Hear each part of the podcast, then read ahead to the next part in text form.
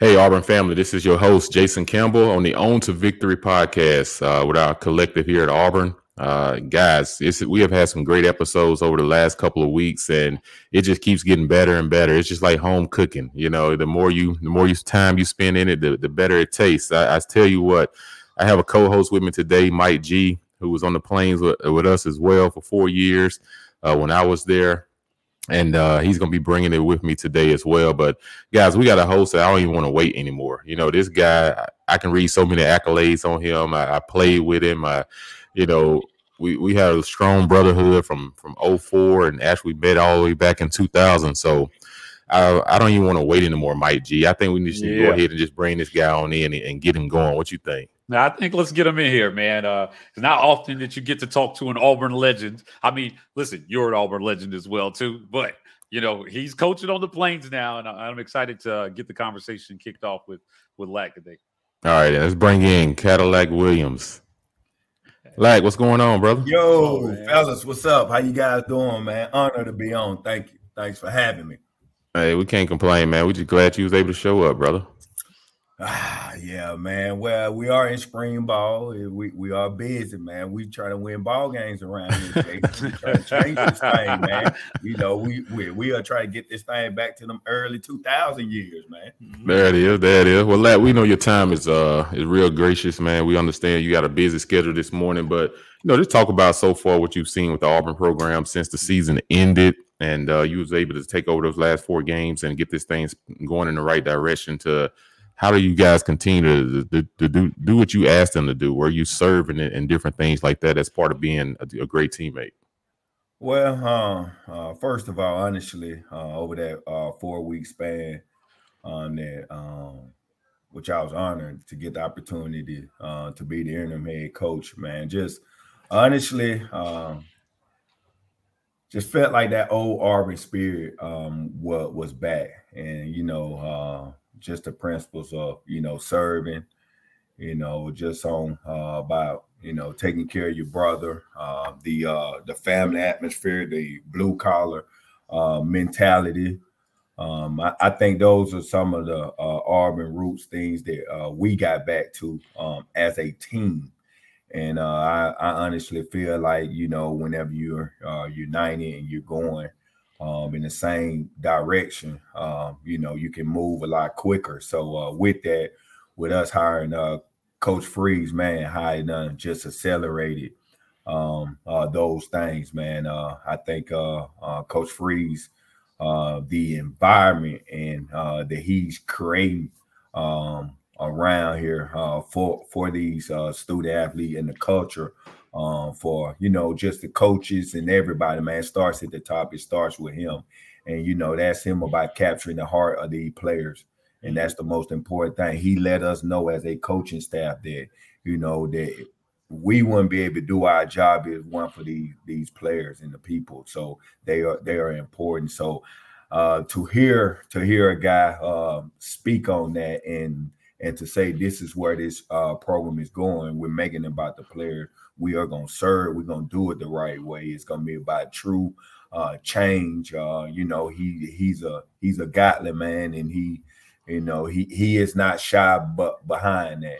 And uh, I, I, I love that. And I honestly, man, think the the future is bright, man. Uh, I'm just I'm just very uh, hopeful, encouraged uh, about uh, what you know what we have done in spring, what I've seen with the coaches, the camaraderie between us, which is super important uh, man, we all got that servant uh, mentality, man, where we try to pour into these kids, not only on the field, but also off the field. Mm-hmm. And I think truly when you make it up about that, everything else would uh, fall in place. we going to attract um, the right people for Auburn uh, University for to uh, join this family.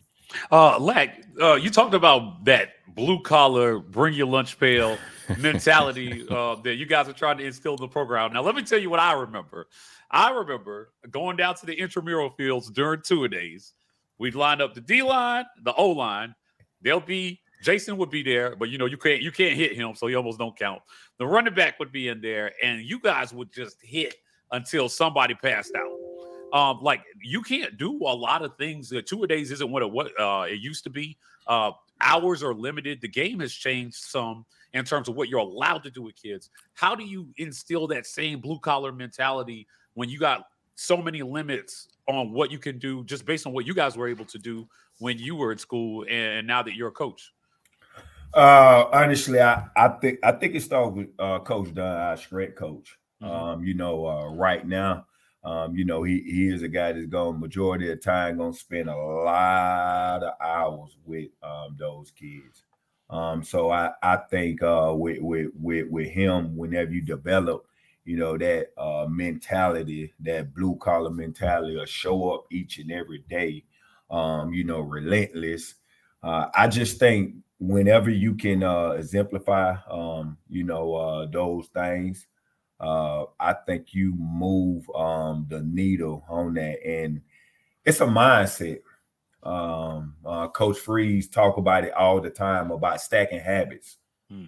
Like, like, like, what are your habits? Like, what do we want our DNA, our habits to be in this program?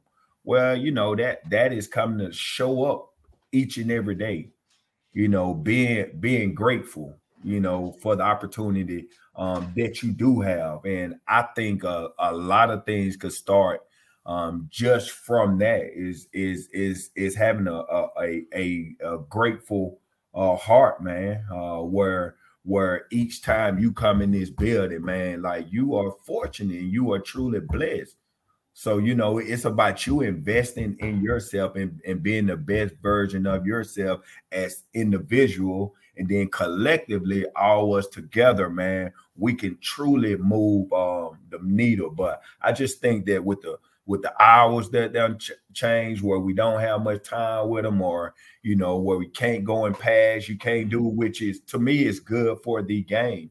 So I think honestly now you know, the cultural part of it and the team uh, chemistry is super important uh, right now. It's at all time high because of so much uh, different avenues that guys can go get things. So I personally think is at all time high for you know for you to be uh, for you to be one um, as a team, and that takes hard work each and every day, and it starts with love, like loving your players.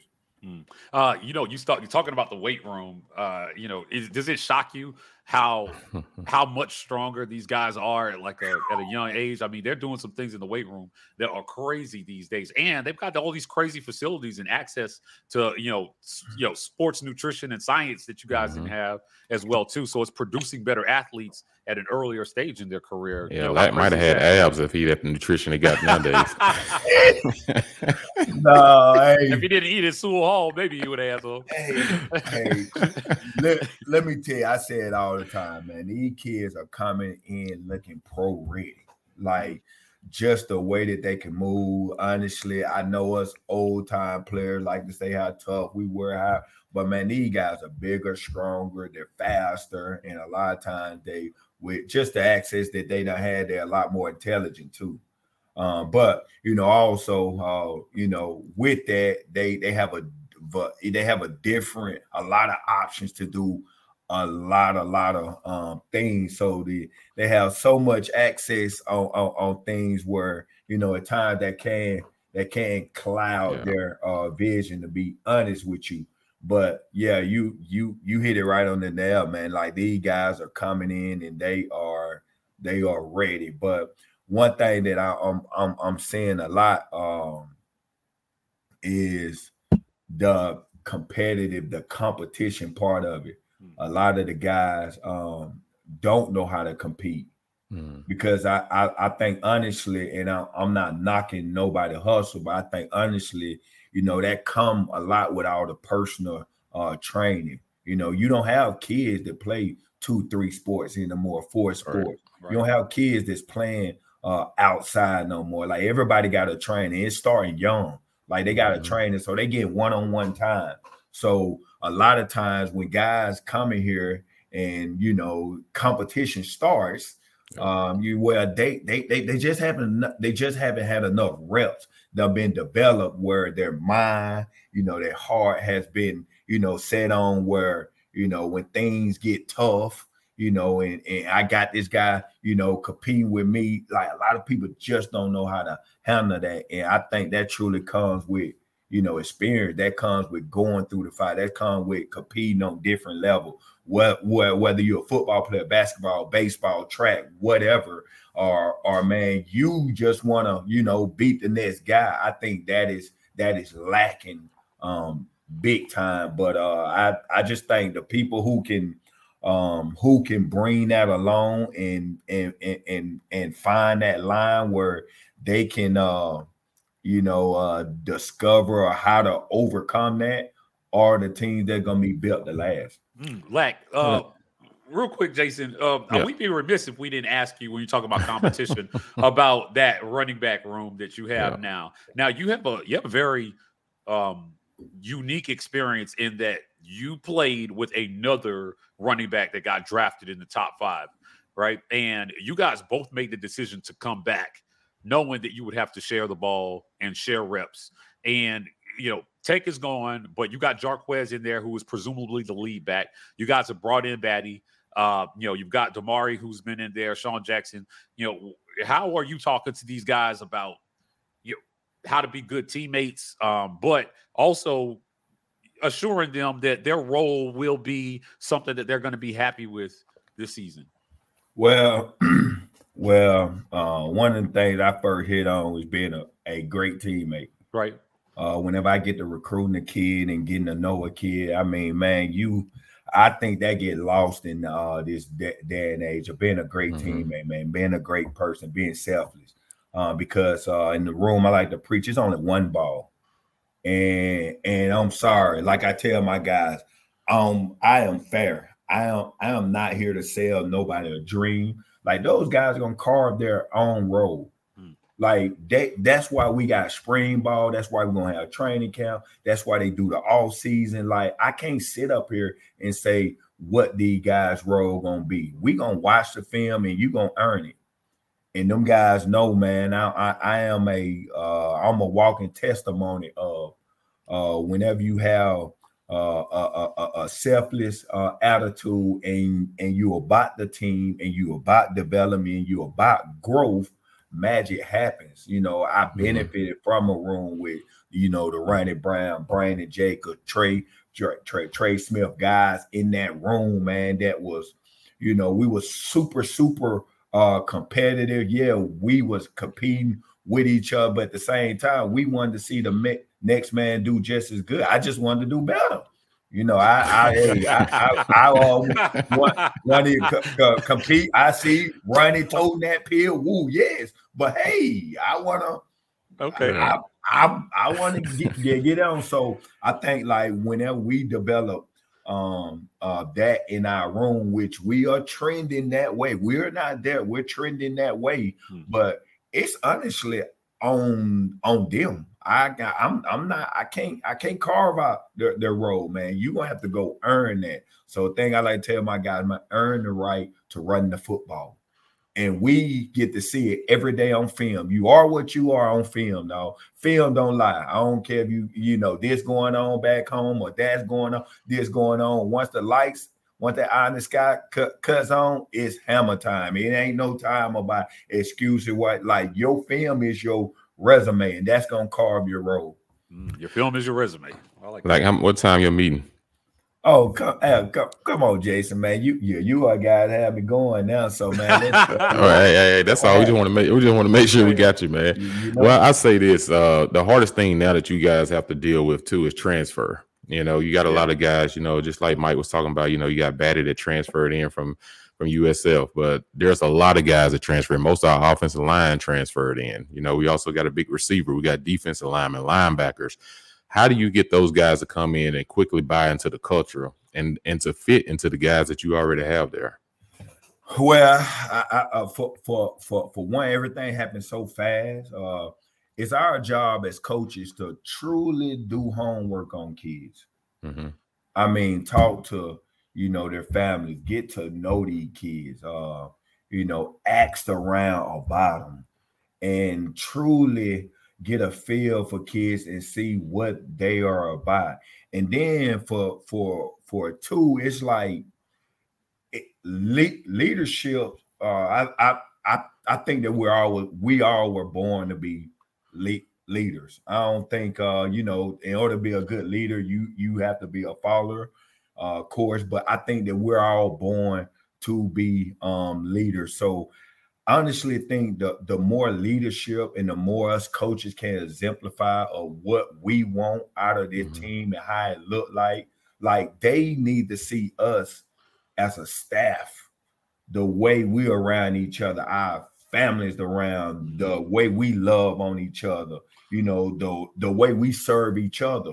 Because a lot of times what people don't see is, man, is you know, uh, they don't get these kids enough credit man, they they savvy, they're smart, and people is it's like I, I. I mean, somebody can talk to you till you blue in the face, but how a person makes you feel and you watching him do it, it hits home more. So I'm excited about that with Coach Freeze. That that's what he exemplified for this staff, this this, this team, the the players, um, that is that is what he do. He leads by example. No job is too small for Coach Freeze. Mm-hmm. I mean, he pour into these guys like he tell honestly tell these guys, man, if I'm in a meeting in the game, my guy won't. I'm dropping everything. It's about the players. So I yeah. just think when when whenever you're creating a culture uh like that where transparency, people, you know, open, it's development, it's growth I mean, it's real change. You changing your mind, the way you think. Whenever you create uh, a culture like that, I think the player will will will will grasp on to that and hold on to it. And now our best recruiters, the kids that we bring on, now our players are there to check these guys. And when they ask questions like this is how it's done, X, Y, Z, and it will move along faster with our peers, with their peers, right? Their, their their their teammates. So I think uh, you know that in a way with this transfer world that we're in, the culture and environment is at all time high, man. I, I truly um believe that. And you know, you have to stand on something. And uh I, I just, you know, I'm I'm I'm just honored to get this opportunity to be in this position to to be in this new wave and and see if we can figure this thing out and see what's the best way to go about you know this this uh new this this new way with with the transfer uh like all that stuff. like who give give the people the scoop. Who's your culture ambassador right? You talk about if, if a kid comes into the program who is your this is this is the way we do it. This is auburn football this is how it's done get in line or go to the back I think right? I know who it is. Uh, well, I, I, you, you, you know, honestly, honestly, I mean, you know, first, first of all, one one of my spiritual guys that I truly lean on is uh Mayo Sowell, who mm-hmm. does a, a, a great job with Live Atlanta, uh Auburn guy. But you know, also even uh big bigger than that, honestly, uh I I lean on a lot of uh, you know, I was in this culture. Like Jason, we like we we won with doing it the right way. Like we built something, man. It wasn't pretty early on. Mm-hmm. We were eight and five, nine and four thing like like, but but man, that that doggone tenacity, that doggone love for each other, that pl- plan for Auburn, that blue collar worker mentality, that that that that selflessness, like that showing up each and every day, like those things work. And I don't care of all the new technology and everything is going in and all this, you know, mental, you know, this mental, you know, in out like this. I, I, I just, I just not the, you know, um, you know, dim that light, but I, I know mm-hmm. those, those, those things, those things work. Like I, they, yeah. they, they, they work. I am a believer. But which yeah, player, no, I, which player is your culture yeah. ambassador though? Like who's the guy on the team that when other guys come in that are transfers, they who do people look to from a player standpoint as a culture leader in the locker room right now? Well, I I I, I think we we we got uh we got a couple guys that I I would like to say. I mean, from guys uh like I mean Jar Jar Jarquez Hunter, mm. um, Luke That's I'm about to say. Yeah. yeah. Uh, I, I mean, God, doggy. Um, you know, I don't want to leave the the the Demar is uh one one of those guys is always in and out. You you you got um guy, you you have multiple guys that honestly kind of exemplify those things of what we you know uh want out of out of Auburn man, but you know just to name a few out, I'm I'm sure it's more it's more guys there, but you know those those are the guys, man, that you know you bring around. You know, you bring kids in, and those are guys you want around to show them, close mm-hmm. them off in the room, and say, "Hey, fire away with them. Y'all go spend time and be honest with them, be transparent, and it ain't script. Right. It, it, it, ain't somewhere right. I'm telling my players, hey, say X, Y, Z. I don't give them no information. Hey, hey, y'all, y- y'all all go talk. I'm out. Yeah, yeah, y'all have fun. And let and let your players be uh be your ambassadors. Yeah, that, and that's pretty much that's the best way for it to go. That's how it was when we was there. Guys come in recruiting visits. You know, the players are the one that sell the program. Um, I always have you know this saying here as well. You know, are you doing things for a result, or are you doing things because it's the right thing to do? Right. You know, mm-hmm. I think uh, you know once you can put your mindset to that, that I'm doing it because it's the right thing to do, then the result gonna always take care of itself. Uh, I, I just think from that standpoint. But like, you know, before we let you get out of here, the world has changed. College football has changed. College basketball, everything when it comes to student athletes now, some of this stuff revolves around NIL. And you know, right now our subscribers on here listening and everything and paying attention. And uh, I'm pretty sure they're excited about everything you have to say. How has you seen how how have you seen NIL change the format of you know just you know of student athletes? Well, um, uh, first, first of all, what a what a blessing it is, um, you know, for these uh, student athletes to um, capitalize and and uh, you know earn whatever they earn, and uh, what a blessing it is for you know the subscribers, the Auburn people to to be able to uh, pour into these guys' uh, life where whether it's financially, where whether it's time uh, whatever it is. So um, that in itself is a is is a blessing, and you know something I ever want to take for lightly because it it it truly can it's truly changing uh, lives and, and, and giving guys uh, hope with things now you know, I think it's our job as coaches, as mentors, as whatever to uh, educate guys about this process too, um, mm-hmm. because um, you know how it is, uh, Jason. You know, being in the locker rooms where you, I mean, if if you get grown men money, you know, we, I mean, yep. it's you know, money is you know, it's like money is not the rule. All it's it's it's the love of money. Mm-hmm. Um, so um, to, to, to me, it, it's about educating uh, guys and uh, putting people on on, on uh, game, man. And and main main thing is keeping the main thing. The main thing is it's it's it's nothing important more. It's nothing important than your character, man. Like your character will carry you much farther than any money. Some right. somebody can give you any accolades, uh, anything that you do. Like so making sure that yeah like to see it you know like it's a freaking blessing for you to be in this position and be grateful and don't get off track where you know now you are letting these things control who you are because you're getting a lot or you not getting as less like you know man the comp- comparison is the thief of joy man yeah. and i think that is what we got a lot going on and a lot of that is driven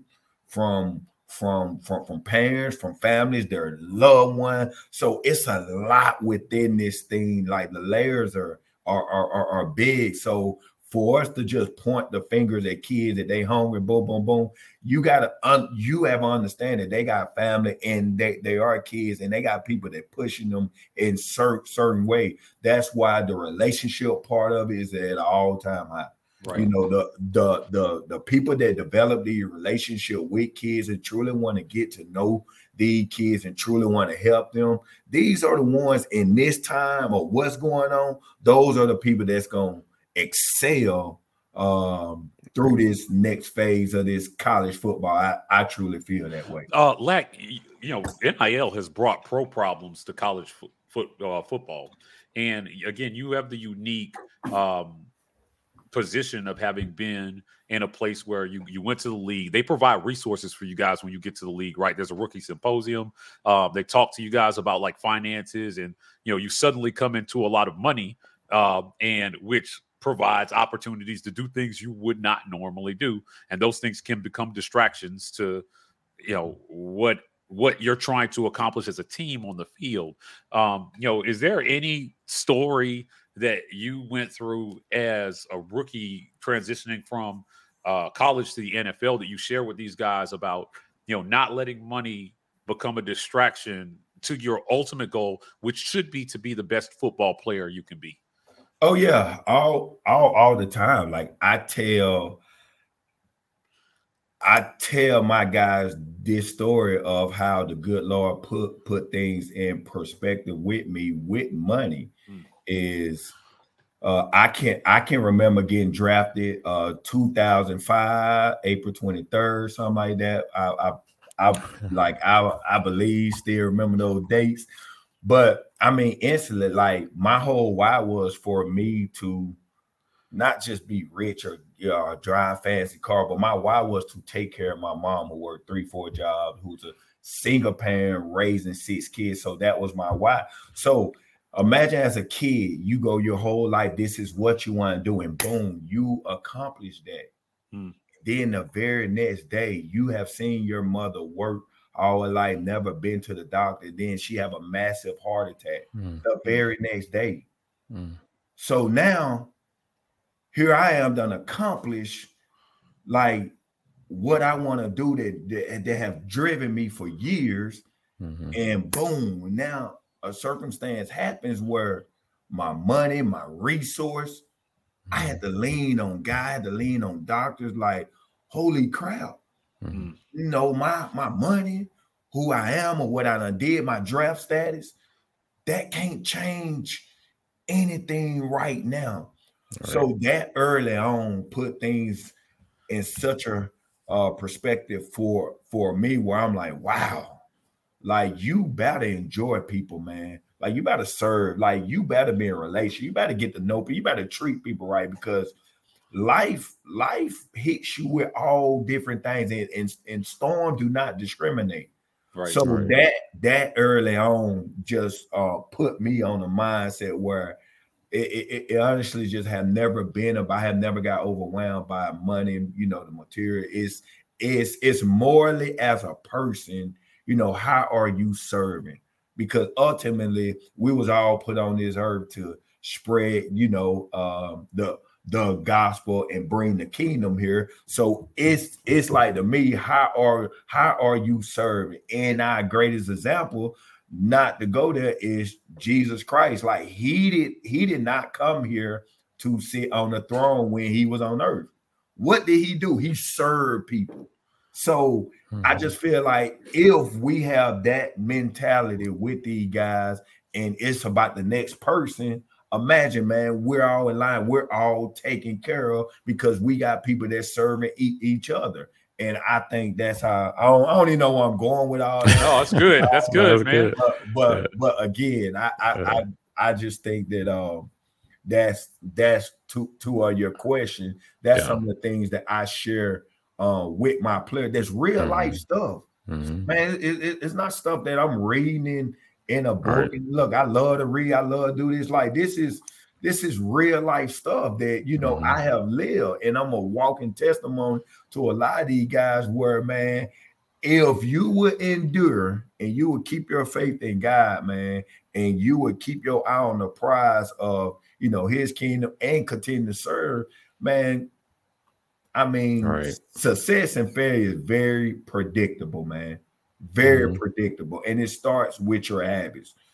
It's everything starts with your your your habits. I like that message. To sum it up, I mean, money is fleeting right? Money is fleeting. Focus on the things that matter, and then let money take care of itself. Mm-hmm. Right? All right, all right. And that's like you said, just do the right thing. You know, the results will follow, and that's, uh, that's and that's that's what I try to tell young guys when I go and talk to them and everything. Man, it's just you know a lot of you can get distracted by a lot of things, and uh, your distractions of what you allow to distract you can either hinder you or grow you. So we're gonna let Lag mm. get out of here, and uh, I like to say to our subscribers, you know, you got a treat today. You know, you heard it from our uh, assistant head coach and associate head coach, however they want to call it, name it. You know, uh, you know, Lax is a, a great uh, ambassador for Auburn University, and you know what a great a great person you know to have on our staff that had you know gone through a lot, lived it, able to tell these young guys and uh, and be able to pour back into them. So.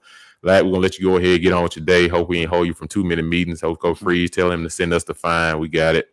Um, know, thank man. you for your time. Hey, hey, look, man, I am trying to stay employed, man. So you, you me, hey, man. Nah, but look, guys, it, hey, it look, it, it have been fun, man. I uh truly appreciate what you all do, uh, uh getting the you know message out, uh, you know, just man serving, shining light on people, and you know, thanks to all our uh subscribers um that uh, actually help with our um student athletes. I, you know, I promise you, it it goes a long way. Um, you know, I, I just seen it. It it is it's truly helping uh kids in a way. And I know a lot of times we hear about all the bad that's um go, going on, man. But you know, it it is it is helping kids. So again, pre appreciate you all. It was an honor to be on you guys' show. Yeah, and, like uh, give us yes, a quick sir. sound bite before you get out of here. Uh, you got one race. Who's faster? You or Ronnie? well, well, Ronnie would probably run a faster 40 time. Okay. If, you know, if we on the clock, boom, boom, boom. but I always tell that cat this. Now I'm, I'm gonna live to, I'm gonna believe it to the day I die. He know it. If you line me and him up side by side, he he can't beat me. Oh, okay, all he right. Can't beat, I like that. beat me. He, he, he, he can't. Uh-huh. Now he probably gonna run the faster 40 times if you clock, but he lied me. If you put him beside me, we'll, all, we'll, we'll never know now because both of them will pull a hamstring if they try it. So. exactly. all right, guys. All right, then, bro. Right, appreciate, appreciate, it. it. War Eagle. This is John Cohen, and I fully endorse On to Victory and its mission to support our student athletes. Let's all do our part and join On to Victory today. War Eagle.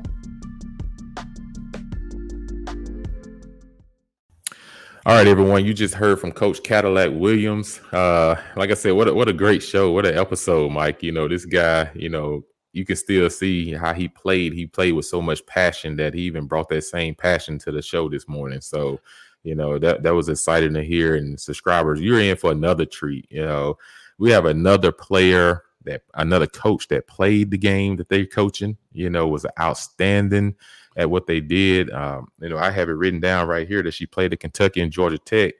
But the main thing about her is she was ranked with five different doubles partners throughout her college career. She left Georgia Tech as the doubles win as the second most doubles winning percentage at 69%. Mm-hmm. So she's a great talent and uh and these girls that she's coaching now for our women's tennis, they don't understand the treat that they have and uh, she came in during a, a, tough, tough time, which I'm going to ask her about.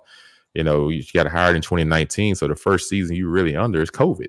Yeah, you know, and, and, everything. So, and she was able to get us through a great year with that. So, you know, I don't even want to wait anymore. You know, everybody, you know, I'm tired of giving away the hint. Uh, let's bring in, you know, our women's tennis head coach, Coach Caroline Lilley. Lilley. Hey, Coach, how you doing? Hey, Coach. Guys, thanks so much for having me. Excited to be on the show. Oh, we appreciate your time and everything. And uh, like I say, as I was mentioning before, you know, you was a player and uh, you know played at a very high level, and you know that's and then when you become a coach, you know, then there's the coaching aspect of it. Talk about the nerves being a player compared to the nerves being a coach. so different sometimes I just want to take the racket. just give me the racket. Uh, I really want to hit. Uh, but yeah, I mean, it's, it's different, but it's exciting. I think I tell the girls when you play, you're seeing snapshots because it's just your match that you're watching. I'm seeing a video because I'm watching mm-hmm. six girls play at the same time. And so I think it's a lot different, but it's exciting. I think your playing career and your ability to relate to your student athletes makes it a lot easier. You understand pressure, you understand expectation, you understand what comes with the privilege of having a target on your back. That's a lot different. And I think when you mm-hmm. have that playing experience and you can lean on that playing experience, you can re- relate to your young people a lot better. Uh, Coach Lilley, uh, talk about the growth of the game of tennis, right? Hmm. Uh, you know, obviously at Auburn, uh, football and basketball get a lot of attention, but the Olympic sports have started to surge in the last few years. Talk about the growth of the game of the ten- of tennis and and how you are helping grow the game as a coach at Auburn University. Yeah, Coach Pearl does an incredible job. I mean, he calls Auburn the everything school.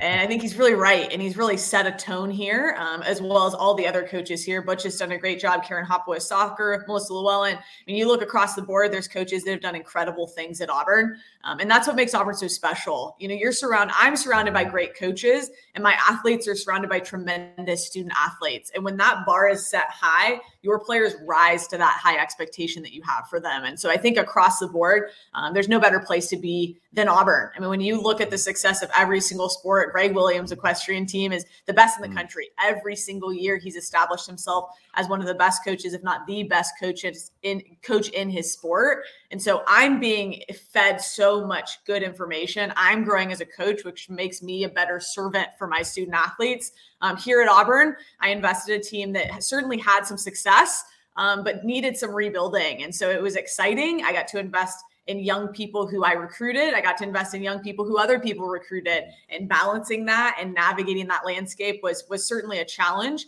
but I'm really grateful for the young people I get to coach. I'm really grateful for the opportunity to serve a university like Auburn. Um, there's there's nowhere better and I think when you look at the success of this athletic department, the people are what make this athletic department so special, and the people are what make Auburn so special. And so as we continue to grow tennis, we continue to grow our brand. Um, we're certainly here to win championships. I believe it can be done, and I believe it will be done. And I feel like we're on on the right track to get that done.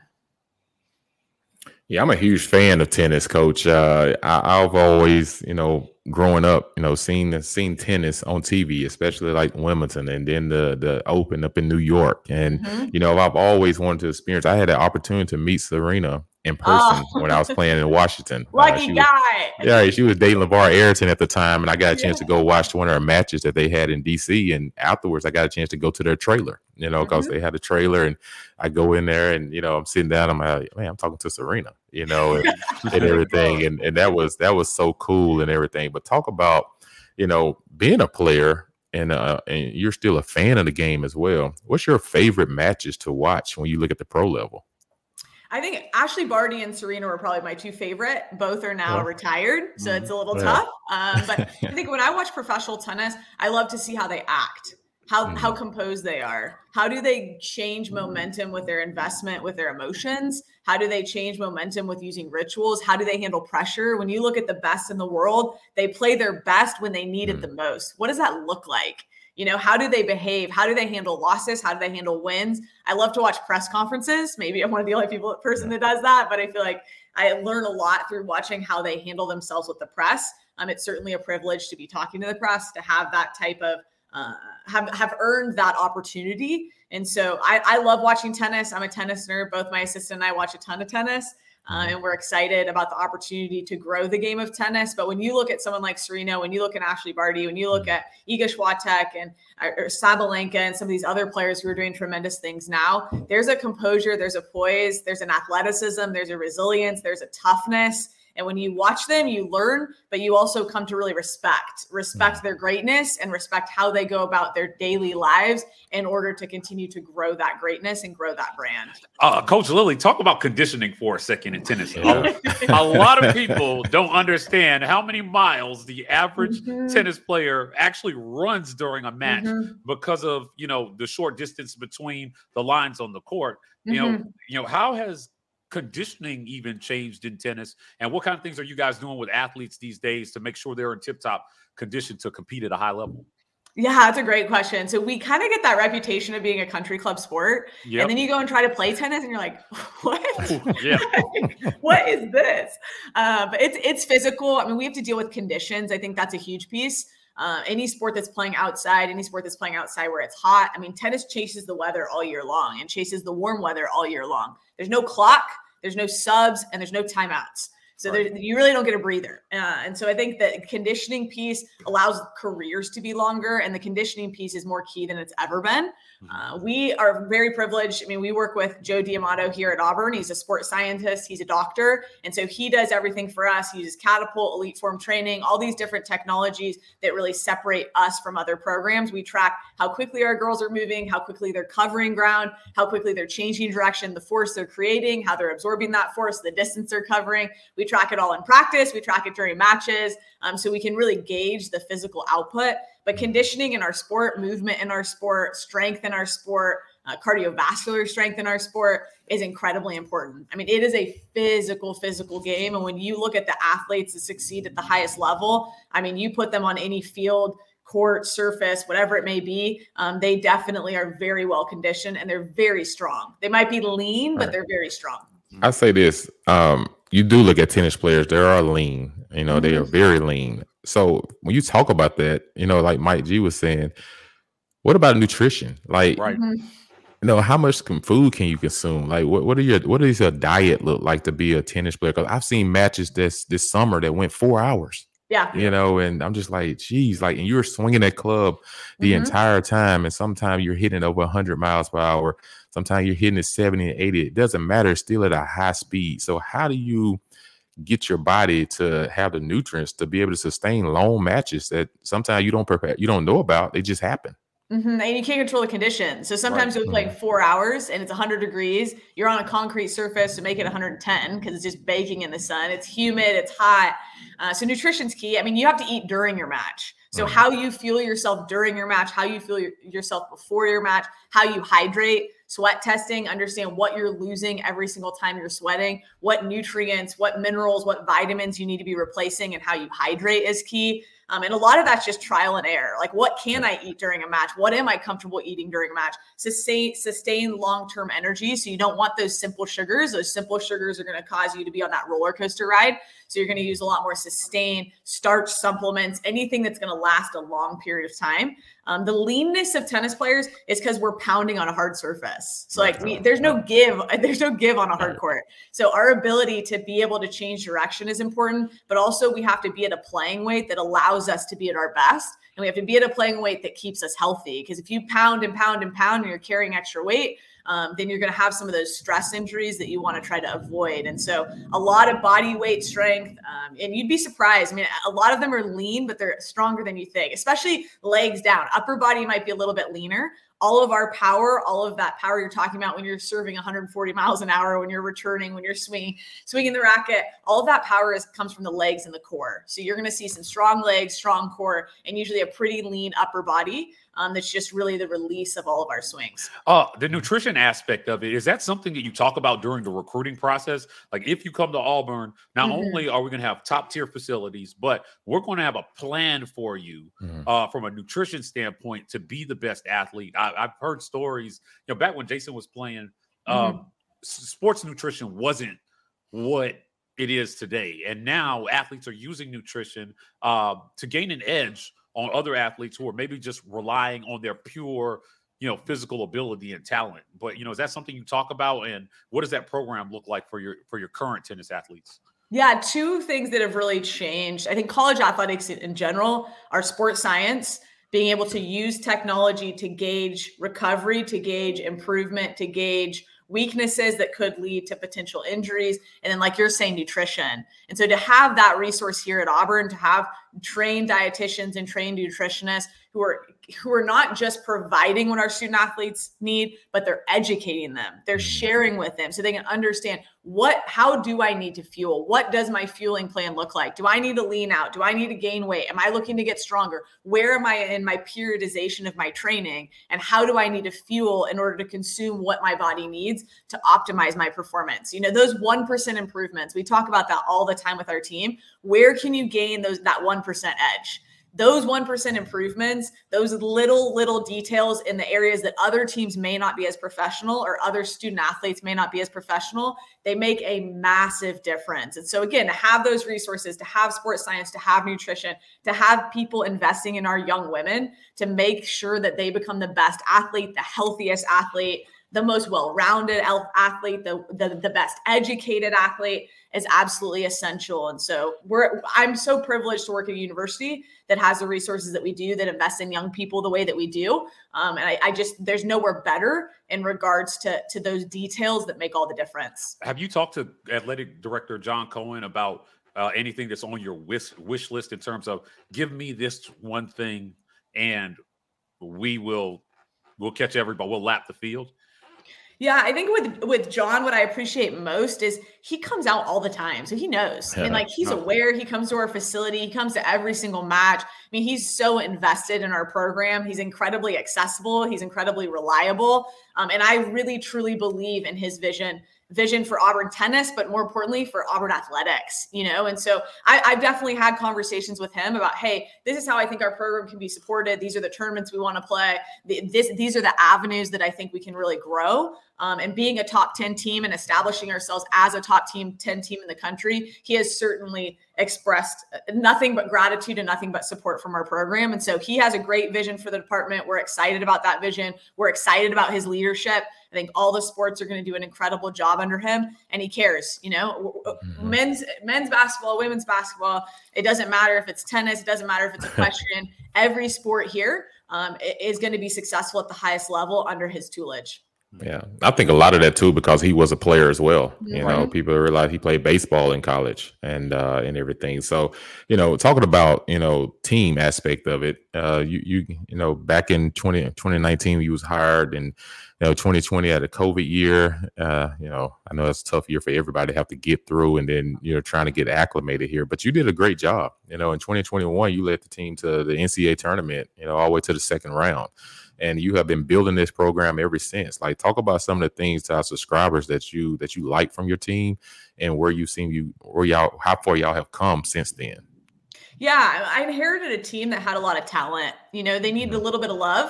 Uh, I think yeah. Coach Williams spoke about that a lot with the football team this year. Is like give them a little love, and, and they're going to perform and fight at an incredibly high level. Um, and when I got here, that's what the team needed. You know, they needed someone who's available. They need someone to invest in them. They need someone to believe in them.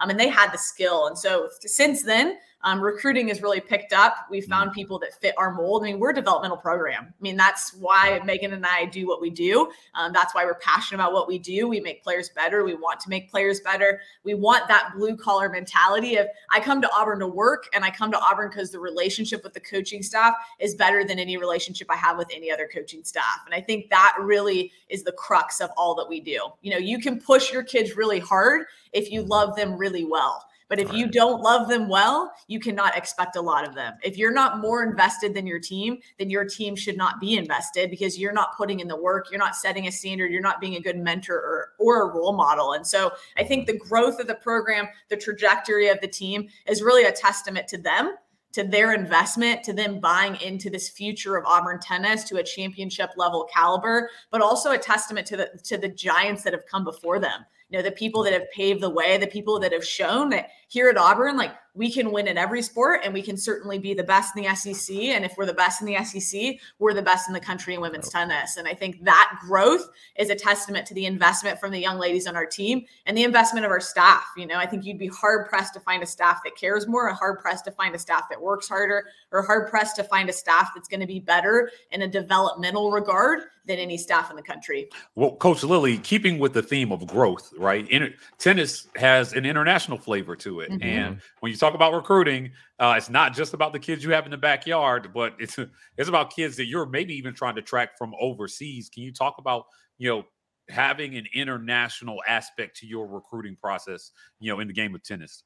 Yeah, I mean, when you watch tennis on TV, it's people from all over the world, and it's so neat. I mean, we have a young woman who joined us in January, Angella Okutoyi. I mean, she's the first Grand Slam champion from the, the country of Kenya.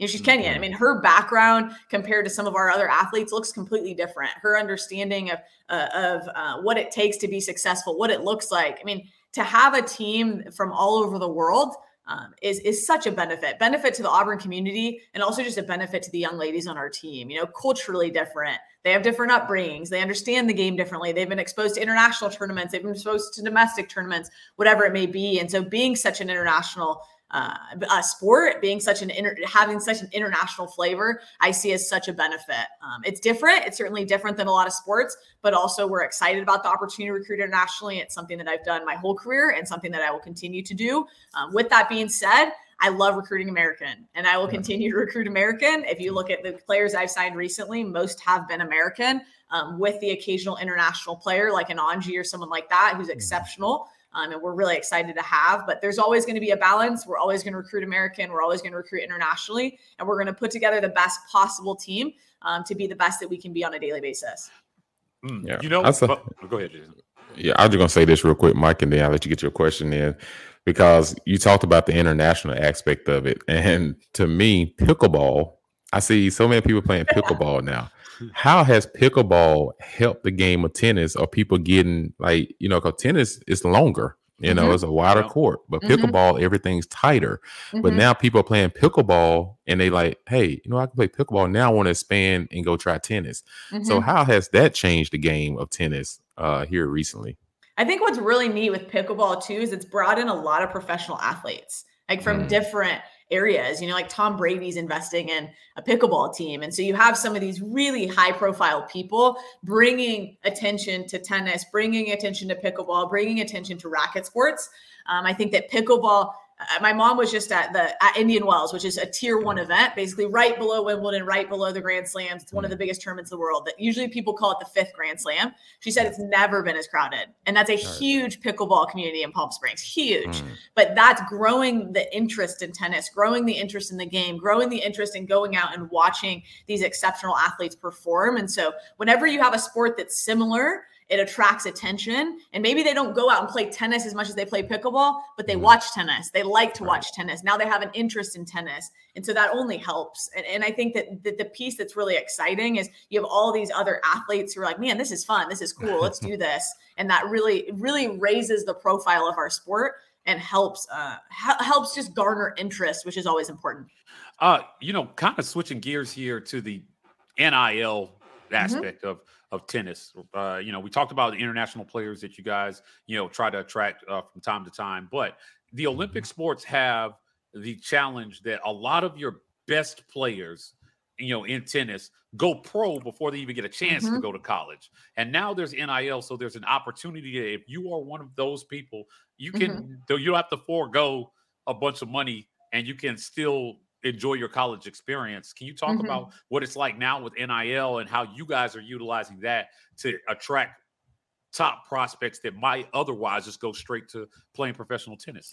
Yeah, of course. I guess you could equate it to something like Sunisa Lee, you know, who mm-hmm. who probably would never have had the opportunity to to be a collegiate gymnast had it not been for NIL. With her right. with her accolades and everything that she had accomplished, um, there's no way that this would have even been possible for Auburn to, to be able to have someone like that on their team. There's currently a, a current student athlete for women's tennis. She's playing at NC State, who's top 100 in the world.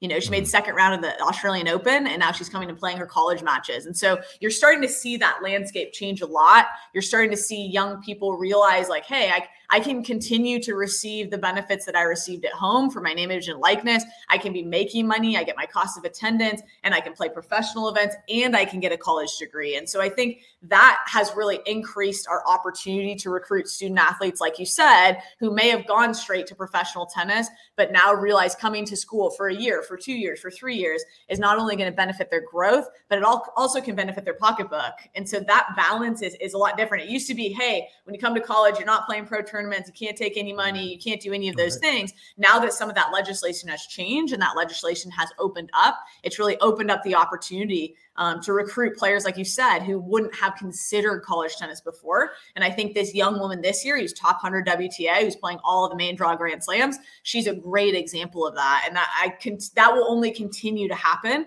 as players one respect the game of college tennis because it's an exceptionally high level, but two realize that they can benefit benefit from an economic perspective as well. Mm, uh, Coach, give us some tea here, real yeah. quick. Is there uh is there a current recruit uh, that Auburn Tennis has their eye on that you guys are looking at um, that you feel like you may have a chance to get into the program because of NIL? So we've gotten through, we're recruiting for 2020, one more spot for 2024 and already to our 2025 class. Wow. And so wow. one thing I think in the NIL space is there's so much uncertainty. You know, like what does it look like for an international student who has all these issues with visas or they're on a student visa and they can't receive additional funds? Whatever it may be. And so federal rules govern, govern a lot of that. Um, I'd say right now, our young people are just eh, continuing to improve their WTA ranking. They're both top 50 in the world. I mean, they've done tremendous things at the junior level and they're excited about the opportunity. Um, but really, br- what brings them here to Auburn is are the people. The people are mm-hmm. key. Um, the opportunity to play for a developmental staff and just the opportunity to get better. And if they continue to get better and they continue to, to put themselves on that, that international stage, those NIL opportunities will continue to present themselves to them. Um, and I know it plays a huge role in their ability to play the schedule that they want as well. I mean, when you're right. when you're able to benefit from an NIL perspective, you can then supplement all the things you do from a college perspective and go play all your pro events all summer and have these this additional income to play the schedule that you want to play even if it doesn't fit into your college schedule. Yeah. And i'll say it too what attracts people to auburn is the fact that you play in a conference that's very challenging. You know that's right. going to prepare you for a professional. And like i say when it comes to nil the thing about it is you can't do anything with nil until they become a student athlete at mm-hmm. your university. But what sales that is they can look at all the other student athletes that are here that mm-hmm. in there under our NIL program and see the success that they're having uh, through our collective, and mm-hmm. that would attract them too. They'd be like, okay, I come to Auburn, I know that I'm taken care of because I see what they do with the, the their student athletes that's already on campus, and that's the hardest thing about it is. First, I always tell these kids, you know, anytime you know a parent or someone asks me if I'm out somewhere or something about you know, how do I talk to my kid about NIL? I say, first of all, you need to teach them to follow their heart. You mm-hmm. know, mm-hmm. you know, don't worry about that aspect. That take care of itself once you get to where you're going. I say, but don't miss the opportunity to follow where you feel like you fit into the program or you feel like you can grow. You know, how can I grow from a freshman to a senior? Uh, how are my opportunities in front of me? And I, and I, and I say those things because that that's what's the most important and mm-hmm. uh it's relationships and being able to build off each other and grow and like i was just telling lat before you know i've always you know i hear things before and things said like don't do things because you're trying to get a result do them because it's the right thing to do and then mm-hmm. the results will follow so mm-hmm. I, I, commend you coach for everything that you're doing in uh, in your program and before we let you get out of here you know right now you're 14 and 5 and uh, season is is already underway. And uh, talk about what you like so far and uh, what you're looking forward to as the season continues. Yeah, we have a young team. I mean, I think we've peaked at five in the country this year. We've been top 10 for almost the entire spring. And we have three freshmen in our top six. Wow. so there's wow. times where they play like freshmen and there's times they play like seniors, you know? Yeah.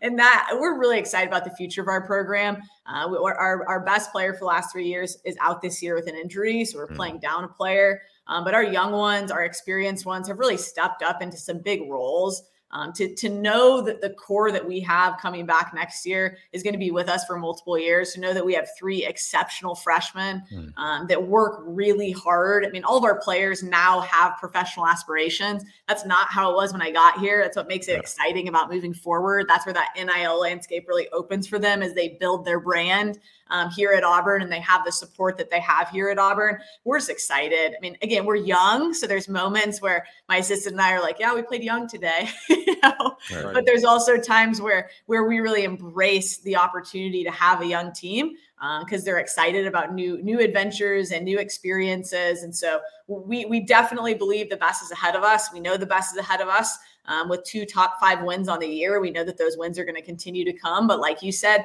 they're a byproduct of the work. Like you put on the work, you believe in the process, the confidence is built on the practice court, and that confidence will always be there before the results come. And so excited about our young team, excited about the opportunity to continue to progress through our season and know that certainly our best tennis is ahead of us. All right. Well, Coach, we appreciate your time. Thank you for coming on. And like I say, any kid that comes to Auburn and, and play tennis underneath you, they're not just getting a, an experience on the on the tennis court, but experience in life and someone that's played it and love it. And uh, when you love what you do, it doesn't feel like a job. And uh, I, I, know you feel great about that and excited to, to have you here as, as, our women's tennis head coach. So thank you, coach, for all you do. Uh, subscribers, continue to support and uh, continue to go out and support our team as they continue this season. Yeah, thank, thank you, you guys. Really appreciate it. Hey, you're welcome. Appreciate Coach it. Lilley, one quick off off the record question. I'm ready. conference expansion, right? Mm-hmm. So with Texas and Oklahoma joining the conference in a couple years, uh, a lot of the discussion with the Olympic sports is about um, having traveling to Texas and traveling mm-hmm. to Oklahoma, and maybe that opening up the recruiting landscape mm-hmm. even a little bit more. Um, have you have you discussed with your staff about conference expansion and um, what you might need because you're going to have two more schools you have to compete mm-hmm. with in conference in terms of recruiting and athletes? Yeah, so if you go off the rankings last year, Texas was one and Oklahoma was two. Yeah. And so this year, a little bit different. Both those teams are rebuilding a little bit. Mm-hmm. Um, but we have the best conference in the country. Uh, without a doubt. I mean, women's tennis in the SEC is by far the best. And now we're adding two more top five programs, uh, two more teams that are exceptionally good. Uh, mm-hmm. So, from a recruiting landscape for us, it's just, hey, do you want to be the best? Because you get to play the best. You're going to play the mm-hmm. best yeah. every single day. And with our track record, it's not just play the best, it's beat the best. You know, it's have opportunities to compete against the best players in the country and beat the best players in the country. I mean, our number four, three, four singles player this year played the number five player in the country and won, you know, and mm. that doesn't really happen. You know, your, your lower lineup kids don't always earn those opportunities. And so I think adding that level of competition and adding additional teams that add tremendous value in our sport just increases that notoriety, it increases that SEC brand. And when you look at the other conferences, they just don't compare. And so when you think about playing professional tennis, you think about playing in the SEC because every single day you're going to be playing at an exceptional level. And so mm-hmm. that really helps our recruiting, that helps our international recruiting, that helps our domestic recruiting. Um, but yeah, you have the best conference in the country and, and you want to come and win that conference and have the opportunity to play against the best, then there's no better place to be. Thank you for that. All right. Appreciate it, coach. Have a War good Eagle, one. guys. Have a good one. All right. War Eagle. War Eagle, everyone. College athletics is changing, and the Auburn family will respond. On to Victory is the NIL collective of the Auburn Tigers, and they're leading the way. I encourage everyone to go to ontovictory.com. Hey, Auburn family, let's continue to make a tremendous difference in the lives of these student athletes. War Eagle. War Eagle. Like I said before, Luke Deal is our last guy to come on today. Uh, what a great treat. Auburn fans, you're going to hear from one of our leaders on the football team and what to expect from the 2023 season. Uh, I'm excited. I'm excited for him as well because the opportunities he's going to have more of in this offense. And you know, let's not let's not even wait any longer. Let's go ahead and bring in our guy, Luke Deal. Hey, Luke, how's it going? Good. How you guys doing? Oh, great. Doing pretty good, Luke. You know, we can't complain, man. We're just glad to have your presence today, man. You're one of the you know Auburn guys on the team that people look up to, one of our great leaders, and uh, and man, we're just excited to, to hear from you, and you know, especially our subscribers. You know, they want to know a little bit more about you. And at the end, I'm gonna give you five rapid fire questions that you answer really quick. But that's at the end. But right now, we're gonna go ahead and dive in. Luke, talk about man the spring ball. You know, spring came on early for you guys this year. You know, February 28, y'all started. I think that's the earliest spring I've ever known, but it was already pre preset before coach was even hired. But talk about the benefits of starting the early spring and where do you see you guys at right now in spring ball. Yeah, no doubt. Uh, definitely the earliest one I've been a part of as well. Uh, had a lot of change since I've been here, uh, so I've gotten to see uh, different different ways in which people go about things, and uh, I, I, personally really liked how we started spring. Uh, started it early. it just it just gives you a little bit of a sense of urgency coming off of winter workouts, not just prolonging that for so long, and um, just hitting the ground running. kind of feeling like you have that competitive edge over people getting things done before. That's just uh, a way that I think of it. I think we're doing really well. I think that everybody has um, got great energy. Uh, we're hand- handling the change really well. Uh, people are getting uh, closer in relationship with coaches and with new players, new transfers, guys that we brought in, and uh, I think that was really important, especially with a fast spring coming in. Uh, just getting to know everybody, uh, getting to know how people operate, and just kind of uh, how we're going to move forward going into fall camp and into the season. Uh, Luke, talk about uh, the new coaching staff. Now, uh, you guys have um, a, a brand new coaching staff. How is this spring uh, different from you know what you guys did last spring, and and you know how's the process different uh, this year under Hugh Freeze versus uh, you know the last coach? Yeah, I think I think Coach Freeze and his staff. Um, uh, we're really big on on just going out there, being fast, uh, and having a lot of energy. And I think that that's been uh, something that's been a big deal for our team, uh, and definitely for the tight ends. I think we've gone out and we've we've had energy each and every day. Uh, been excited, been blessed uh, to go out there and just having that mindset of of we get to instead of we have to. that's probably the biggest thing that we've been really preaching this this entire spring, and something that I've taken out of it. So uh, yeah, just changing the mindset, just that that we are blessed to come out here and do what we do uh, for the people that we do it for, and for the university we do it for. And uh, so, yeah, that was the, probably the biggest thing, biggest adjustment. Like I said, I, I've had a couple couple different styles, couple different offenses, couple different position coaches. So I've I've kind of uh, been able to get used to change a little bit. Uh, but that was that's one thing that helps with it, just coming out with energy and with a good attitude you guys have added a few guys to that tight end room. Uh, g- give me some tea here, Luke. Uh, who's the fastest guy in the in the tight end room these days? John Samuel is. Yeah, but, he's uh, going. And, and who's the slowest? Tell me who the slowest is too. Oh, I'll probably. I mean, I'll, I'll, go ahead and tell you I'm the slowest, but that's okay. Uh, we we can't all be four four or five guys. Uh, you know, not like John Samuel and some of those guys, but uh, the fastest is is in my opinion, is still T. Fromm. Uh, T. Fromm, if he gets out and starts running, that hair stops flopping in the wind and everything. And uh, yeah, he's pretty fast. So we got we got some good talent in there, some experienced guys, guys who have uh, grown since their first day on campus, uh, and it's been a privilege to kind of watch those guys grow too and mature in that room. So I'm excited about it, man. We got a good room.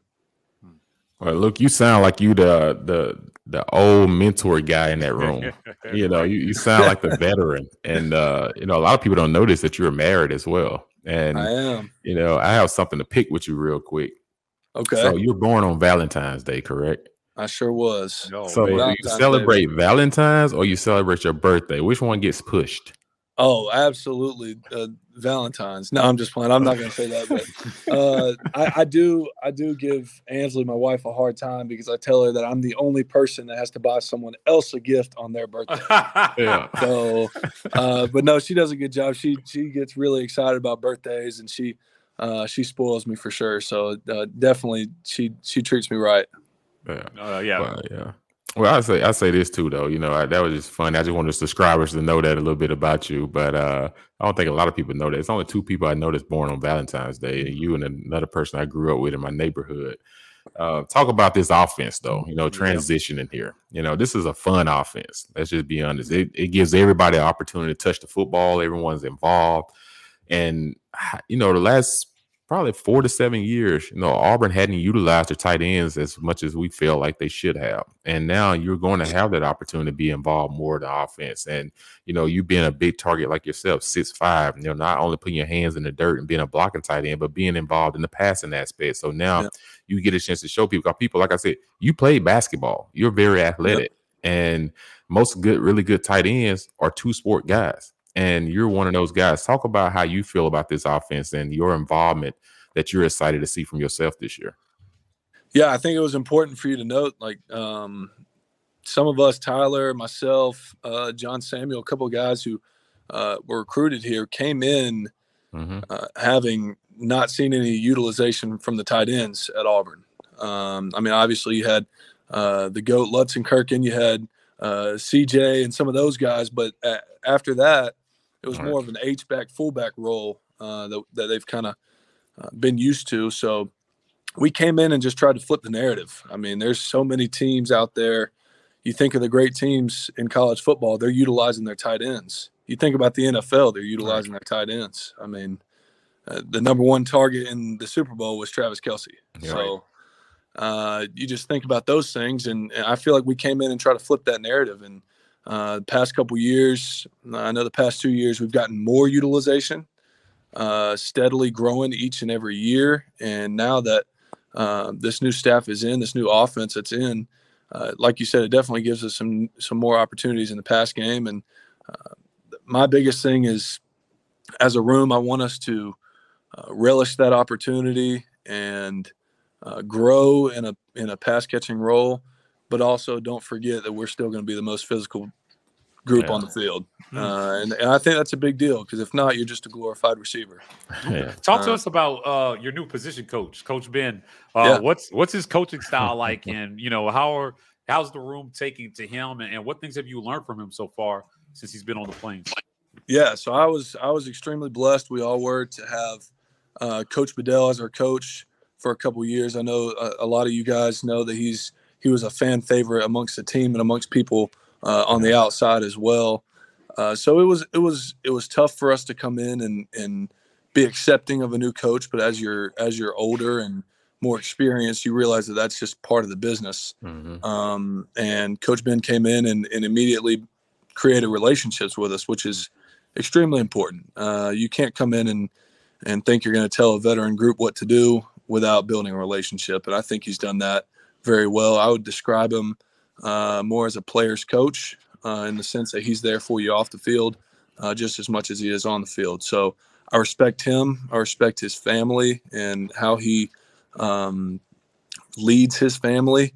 Um, so I, am excited because uh, we've already learned a bunch and uh, footwork wise and, and, and a couple other different things uh, route route wise, getting in and out of breaks. So I, I think he's he's got um, got us going in the right direction.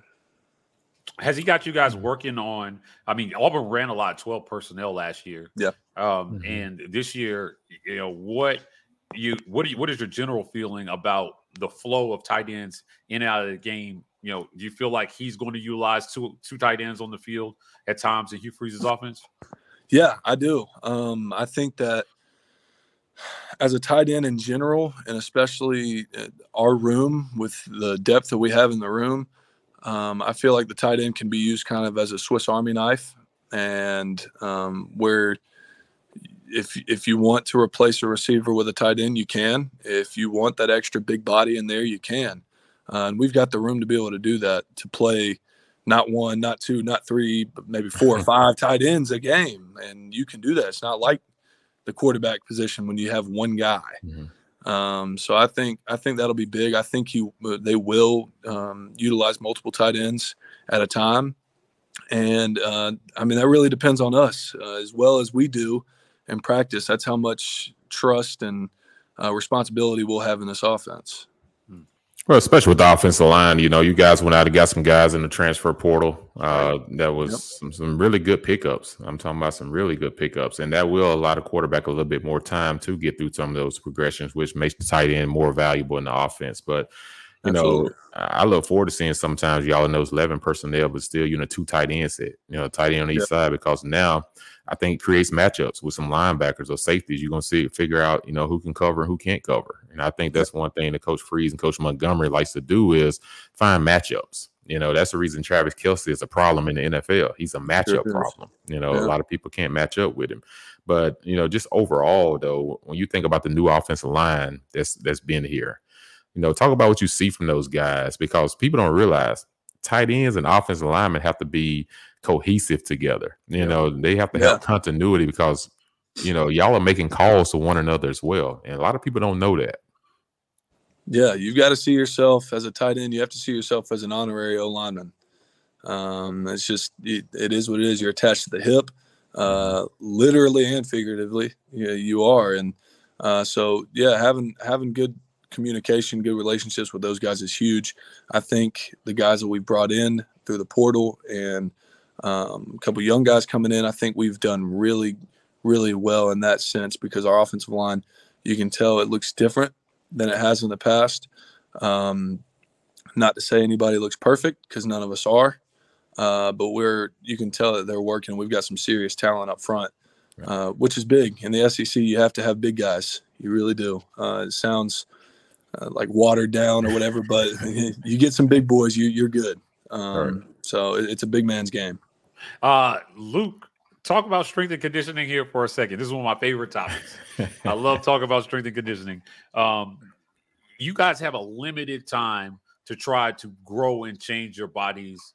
You know, between the end of the season and the beginning of uh, spring practice, and then you have the summer workouts that you can do between the end of spring and the beginning of fall uh, to try to get into whatever your playing weight is going to be for the year. You know, how has strength and conditioning changed under this new staff?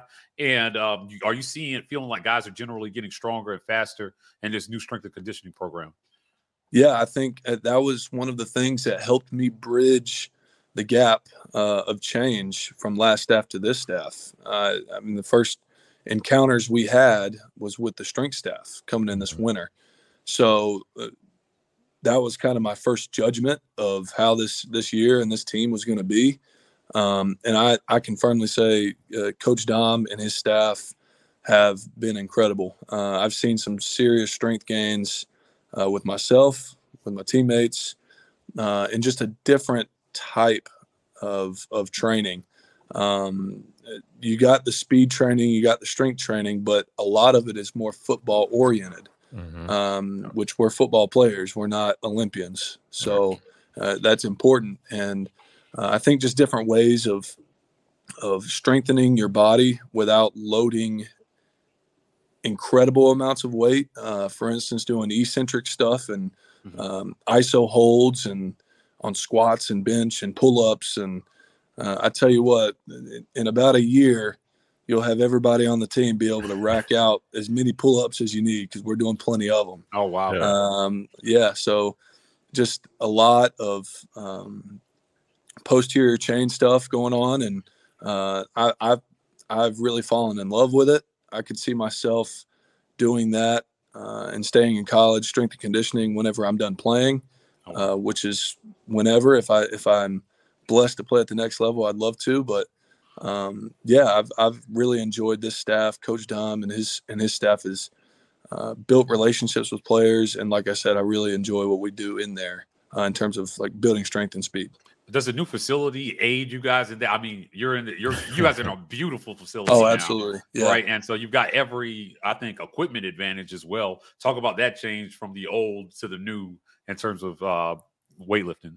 Yeah, I mean, uh, you, there's a, you always have a soft spot for your, in in your heart for the old facility, uh, but this this new facility is incredible. I mean, half the time I don't even really go home because everything I need is here. Uh, and, and strength and conditioning is is the same way. I mean, when we're in the weight room, we've got everything we need um, in there in the indoor, and it's it's state of the art. So um, also a little push. I mean, recruits if if, if recruits uh, are looking for anything to give you an advantage at the next level, uh, you can't lie. Facilities facilities are definitely a piece of it. So uh, we're blessed. And we're honored for for people to have given to to allow us to have something like this because it's it's it's incredible. Well, you talk about that lounge room you guys have, you know. Oh, yeah. like I know you had a locker room, but then you got the lounge room. And I, I guarantee you that a lot of guys hang in that lounge room because y'all have a big movie theater screen in there as well. Yeah. So you can uh, watch games. Talk about what goes on in that lounge room, man. Like uh and you have a barber shop, if I'm not mistaken. Yep. Yeah. So I, I've seen a couple people bring a couple of their um, friends in and on the team, and everybody's getting barber cuts in there. And um, but yeah, in, in the lounge room, just for instance, right now with March Madness, I mean, we've got TVs everywhere. We got the big screen, so we're in there watching games, and uh, some people who will rena- remain nameless beat everybody in 2K on the team. Even though I'm an old man, I can still play on the sticks a little bit. So. All right. Yeah, so but it yeah, helps it's build fun. camaraderie though, right? You know, like Absolutely. that cohesiveness of the team because you're spending a lot more time together. Yeah, well, and that and that's extremely important in this day and age uh, too, because of all the moving parts in college football. You got the transfer portal, and you got Mm. uh, NIL, and you got all these different things going on. Uh, so building relationships and uh, building camaraderie is a big deal, and, and we have it here. So Yeah. Oh, Jason makes a good point about just having a central place to chill Yeah. in between Yep. classes and when you have downtime and then you get to be around the program. Are you finding maybe that you guys are maybe spending more time in your playbook or you know just studying the game because you have this place that is uh, essentially is literally adjacent uh, to what you do from a football perspective Right. every day. Well, I, I think it's fair to say that uh, it's it's it's as simple as walking upstairs or, Yeah. or getting on the elevator. Um, so Yeah, I think it's very fair assessment to say that um, you could definitely be uh, around the game more and around our offense more if you're over here, which people are. So. Yeah. Well, see, that's the good thing, Mike G. These guys have the new facility, but there's also a new trend now called NIL. Uh, You know, that's kind of taking the, the the platform and, and, student athletes now. You know, I know Luke didn't have that his first year at Auburn, so Luke, you got a chance to see, you know, life without NIL. Now you get a chance to see it as with NIL. So, right, compare the two. You know what it was like before, but then now that you have NIL, what you see it do for you, or to see it do for your teammates. Why is it so important? Uh, just just kind of let our subscribers and, and fans know. Yeah, I think I think initially I I had some reservations just because uh, that's not what I was used to. I mean, I was mm-hmm. used to what college football always was. Um, but this is a different day and age, and when done the right way, NIL is extremely important uh, and and helpful, f- especially for guys like me. I've got I've got a wife, like we talked about, and I am currently paying a mortgage. I bought a house out in Opelika, Alabama. Hey. Um, so on to victory is helping me uh, just maintain my family dynamic and uh, grow my family to the best that I can and lead it the way that I can. So, um, very grateful, very honored, and like I said, I started off with some reservations on the entire uh, concept of it, but when done the right way, uh, it's a blessing. Yeah, what what kind of support um, Luke Art student athletes getting uh, in terms of you know from your perspective in terms of managing NIL money and knowing what to do and, and staying focused on things that you guys have to do every single day uh, to field a team in the fall, you know, with all this NIL stuff happening around you. Yeah, I think I think that's a that's a big deal, and um, I think we're all trying to get uh, separate deals on the side and and other things that you can uh, just try to grow your bank account with. Uh, however, just a, a, collective like on to victory, uh, they handle a lot of uh, the things that that need to be handled, which is a blessing for student athletes because right. we have such busy schedules um, and we need to compete at a very high level. Uh, so just having those priorities mapped out, knowing what matters um, and what you have to get done uh, as a man and in a in this is a job so in your job right. um, just knowing the priorities of that and having a collective like on to victory uh, just really helps uh, manage everything and and that helps with time management as well and, and managing all of our different uh, things that we have to do with that yeah time management is a challenge for every college student right? Yeah. When they get to college, yeah. you know, let alone for student athletes where you have all these obligations. Um, do you find it easy uh, to work around your academic and football responsibilities and still handle your NIL obligations? Uh, yeah. Are there enough hours in the day to do all this stuff? Yeah, sometimes it can get hectic. Sometimes it can get uh, overwhelming. But uh, at the end of the day, like I said, it's your job. So if you're in the workforce, um, nobody's going to give you a pass on that if you just don't do your job. So uh, you just got to prioritize things, uh, manage your time wisely, and everything will work out. Sound like a, a grown man there, yeah. uh, Mike. you know, prior- learning how to yeah. prioritize because yeah. that's true. You know, it's true. Like if people going to support you and, and give to NIL, then you have a responsibility, you know, because you have to do a requirement in order to receive funds. Um, and then when it comes to to football aspect, you know, if you want to be a great player, you got to put that time, you got to put the work, you got to put the study. You can't just do things when coach tell you to do it. You got to be able to do things on your own time. So no all those things come hand in hand. I always tell guys, you can't have a two track mind. You can't want to be great at one thing and not great at other things. Like you only have to you have to want to be great at everything you do. So that way you're not playing a roller coaster within your mindset and you're not changing your mindset. So you know, Luke, uh, like I said, we really appreciate you coming on. I got five quick questions I just want you to answer. Right. You know, it's kind of rapid fire type deal. We gotcha. used to ask a lot of the guys to come on. All right, Mr. Luke, let's go with the first one. First one, what made you choose Auburn? Yeah, I think uh, Auburn was just somewhere it was kind of home away from home for me. I know it sounds cliche, but it's it's real. Uh, it's why I chose Auburn. It's why I'm still here. Um, and never planned on leaving. So, uh, like I said, I ended up found, finding my wife and uh, starting a family here, and and that was pretty much because uh, just Auburn's a special place uh, with special people, and and I knew that as a recruit, and I knew that it was different, even though it was further away than some of my other options. Um, and teams that I loved whenever I was a kid growing up in South yeah. Carolina in a small town, um, it just felt like home, felt like family, and uh, I really valued that. All right, what is your favorite? What is your favorite place to eat at in Auburn? Wow, put me on the spot here. Yeah. Oh man, this is a good one. yeah, um, choose carefully. This could be an NIL deal. yeah, I know, I know, I know. Um, I feel like I'm kind of going with the mainstream, but Irritable Bao is incredible. Um, okay. Irritable Bao.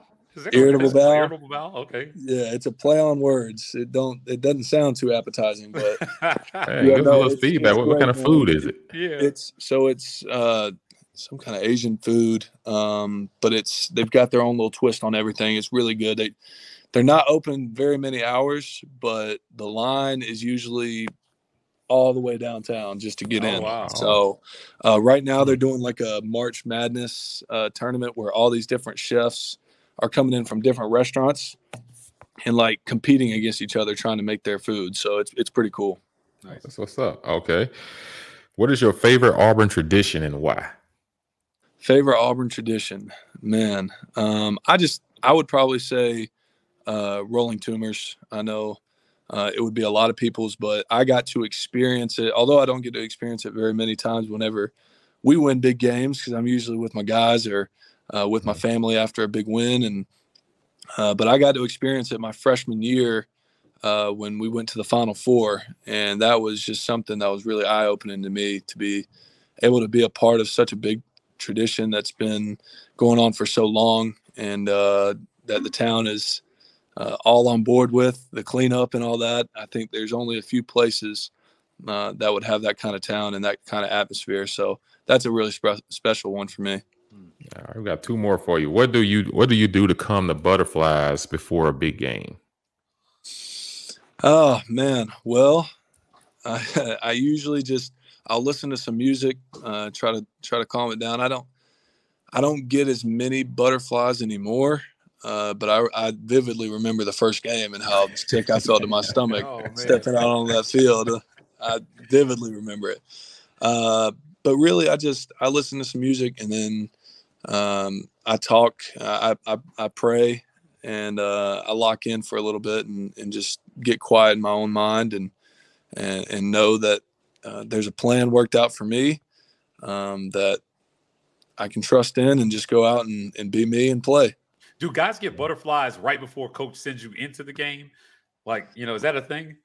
Uh, I, I mean, if, if it's your first time, I could see that. Uh, there's a, there, there are some funny stories about that of how pe- some, some players have tripped onto the field and some other things, but I'm not going to throw anybody under the bus, but, uh, yeah, I, I would say that. Um, but as you as you play more, you, you get more and more used to it and uh, thrive in the moment a little more. Yeah, I would say most of the time your butterflies kind of be gone, Mike G. By the time you get to the locker room after Tiger Walk. Okay. Yeah, but leading up to Tiger Walk, you you know you're thinking about so many things during your mind, so many plays. You know, making sure you cover everything, so you have a little bit of butterflies because anxiety to want to do well. Yeah. I think that's yeah. what give guys butterflies is they want to be great, they want to play a great game, and that's what it is, more so than it is the opponent. Uh, it's just you want yeah. to just do it at a high level. Last one for you before I let you go. And I see if Mike right. got one more for you. What is your favorite food to eat at night before a big competition? Okay, so I always I always carb up before a big competition. I have to. I'll okay. I'll put pasta, spaghetti, okay. whatever it is uh, at the hotel. I I load up, and uh, if you've ever interviewed John Samuel about this. He, it, we're we're opposite. John Samuel's the lean, clean freak that likes to eat a salad the night before a game, but I'm I'm loading up some carbs. Uh, Luke, um, you know, pregame rituals. Uh, this is all really good stuff. Uh, yeah, you talk about guys tripping onto the field. Um, you know, Auburn is a special place, right? And um, and trying to describe to people what the family aspect of it is, is like um, you know, I tell people all the time, whenever I travel, I always wear something that says Auburn because there is nothing like getting a War Eagle at the airport. Um, no you know, doubt. Re- you know, recently, you know, you you went through something, you know, not a lot of people go, you know, go through it. You know, unfortunately, it's happening in life. Your dad had ALS, um, you know, very publicly, and you know, it, it felt like, you know, from my aspect, um, you got a lot of just love and support from your Auburn family. Yeah. Can you talk about what it was like having the Auburn family behind you during that time uh, for your family? Yeah, man. I mean, you talk about getting a War going to the airport, and uh, that's that was one of my dad's favorite things about traveling. He'd always wear an Auburn shirt and uh, just wait for somebody to say it back to him. So, uh, yeah, it was a tough time last year, uh, but to have my teammates and uh, a fan base uh, just rally around me and show the support that they did, again, that's another reason why I've never thought about leaving um, and why this is home for me and home for my family.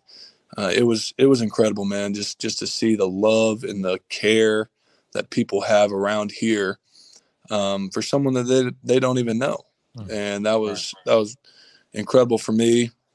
I know my dad valued it a lot, and he um, just took it to heart, and uh, he fought the good fight, uh, finished the race, and kept the faith, and uh, that is what I want to try to do with my life. I want to impact people the way that he did, um, and give back to some of those people who who gave to me, and served me and believed in me. Well, Luke, I tell you what, man, that's a awesome uh, way to end the show. Uh, you know, giving a great life story. Like I said, subscribers, this is why what you do is important for our student athletes because of things like this. A lot of people don't know about you know you guys have to go to class you got to participate in, in your sport you also have to you know be be places all the time you're pulled on you're tugged on and you know you don't always have the opportunity to to give the most important thing that you can have in this world is time uh you know Absolutely. that's something that that's a gift you know that uh that's just a gift that, that we get from God. So, you know, we thank you for your time participating yep. here on the On to Victory podcast. Uh, before we let you go, can you just tell the subscribers and the fans what to expect from you guys in the 2023 season. Yeah. Yeah, man. I mean, we're excited. We're ready 12 and 0, right? Um, what'd you say? 12 and 0, right? yeah, 12 and 0. Exactly. That's what I, that's what we're expecting. That's what we're aiming for. Um, we're not going to set the bar low because uh, we've got some serious talent. We got some serious um, players on this team and guys who are hungry and ready to win. So um, you guys keep showing up like like you always have uh, and always will because uh, Auburn's different, and we want to play into that this year and, and really get after it this year and um, win as many football games as they as they have out there, uh, and see you guys at the very end. I appreciate it, Luke. Thanks, Luke, for coming on.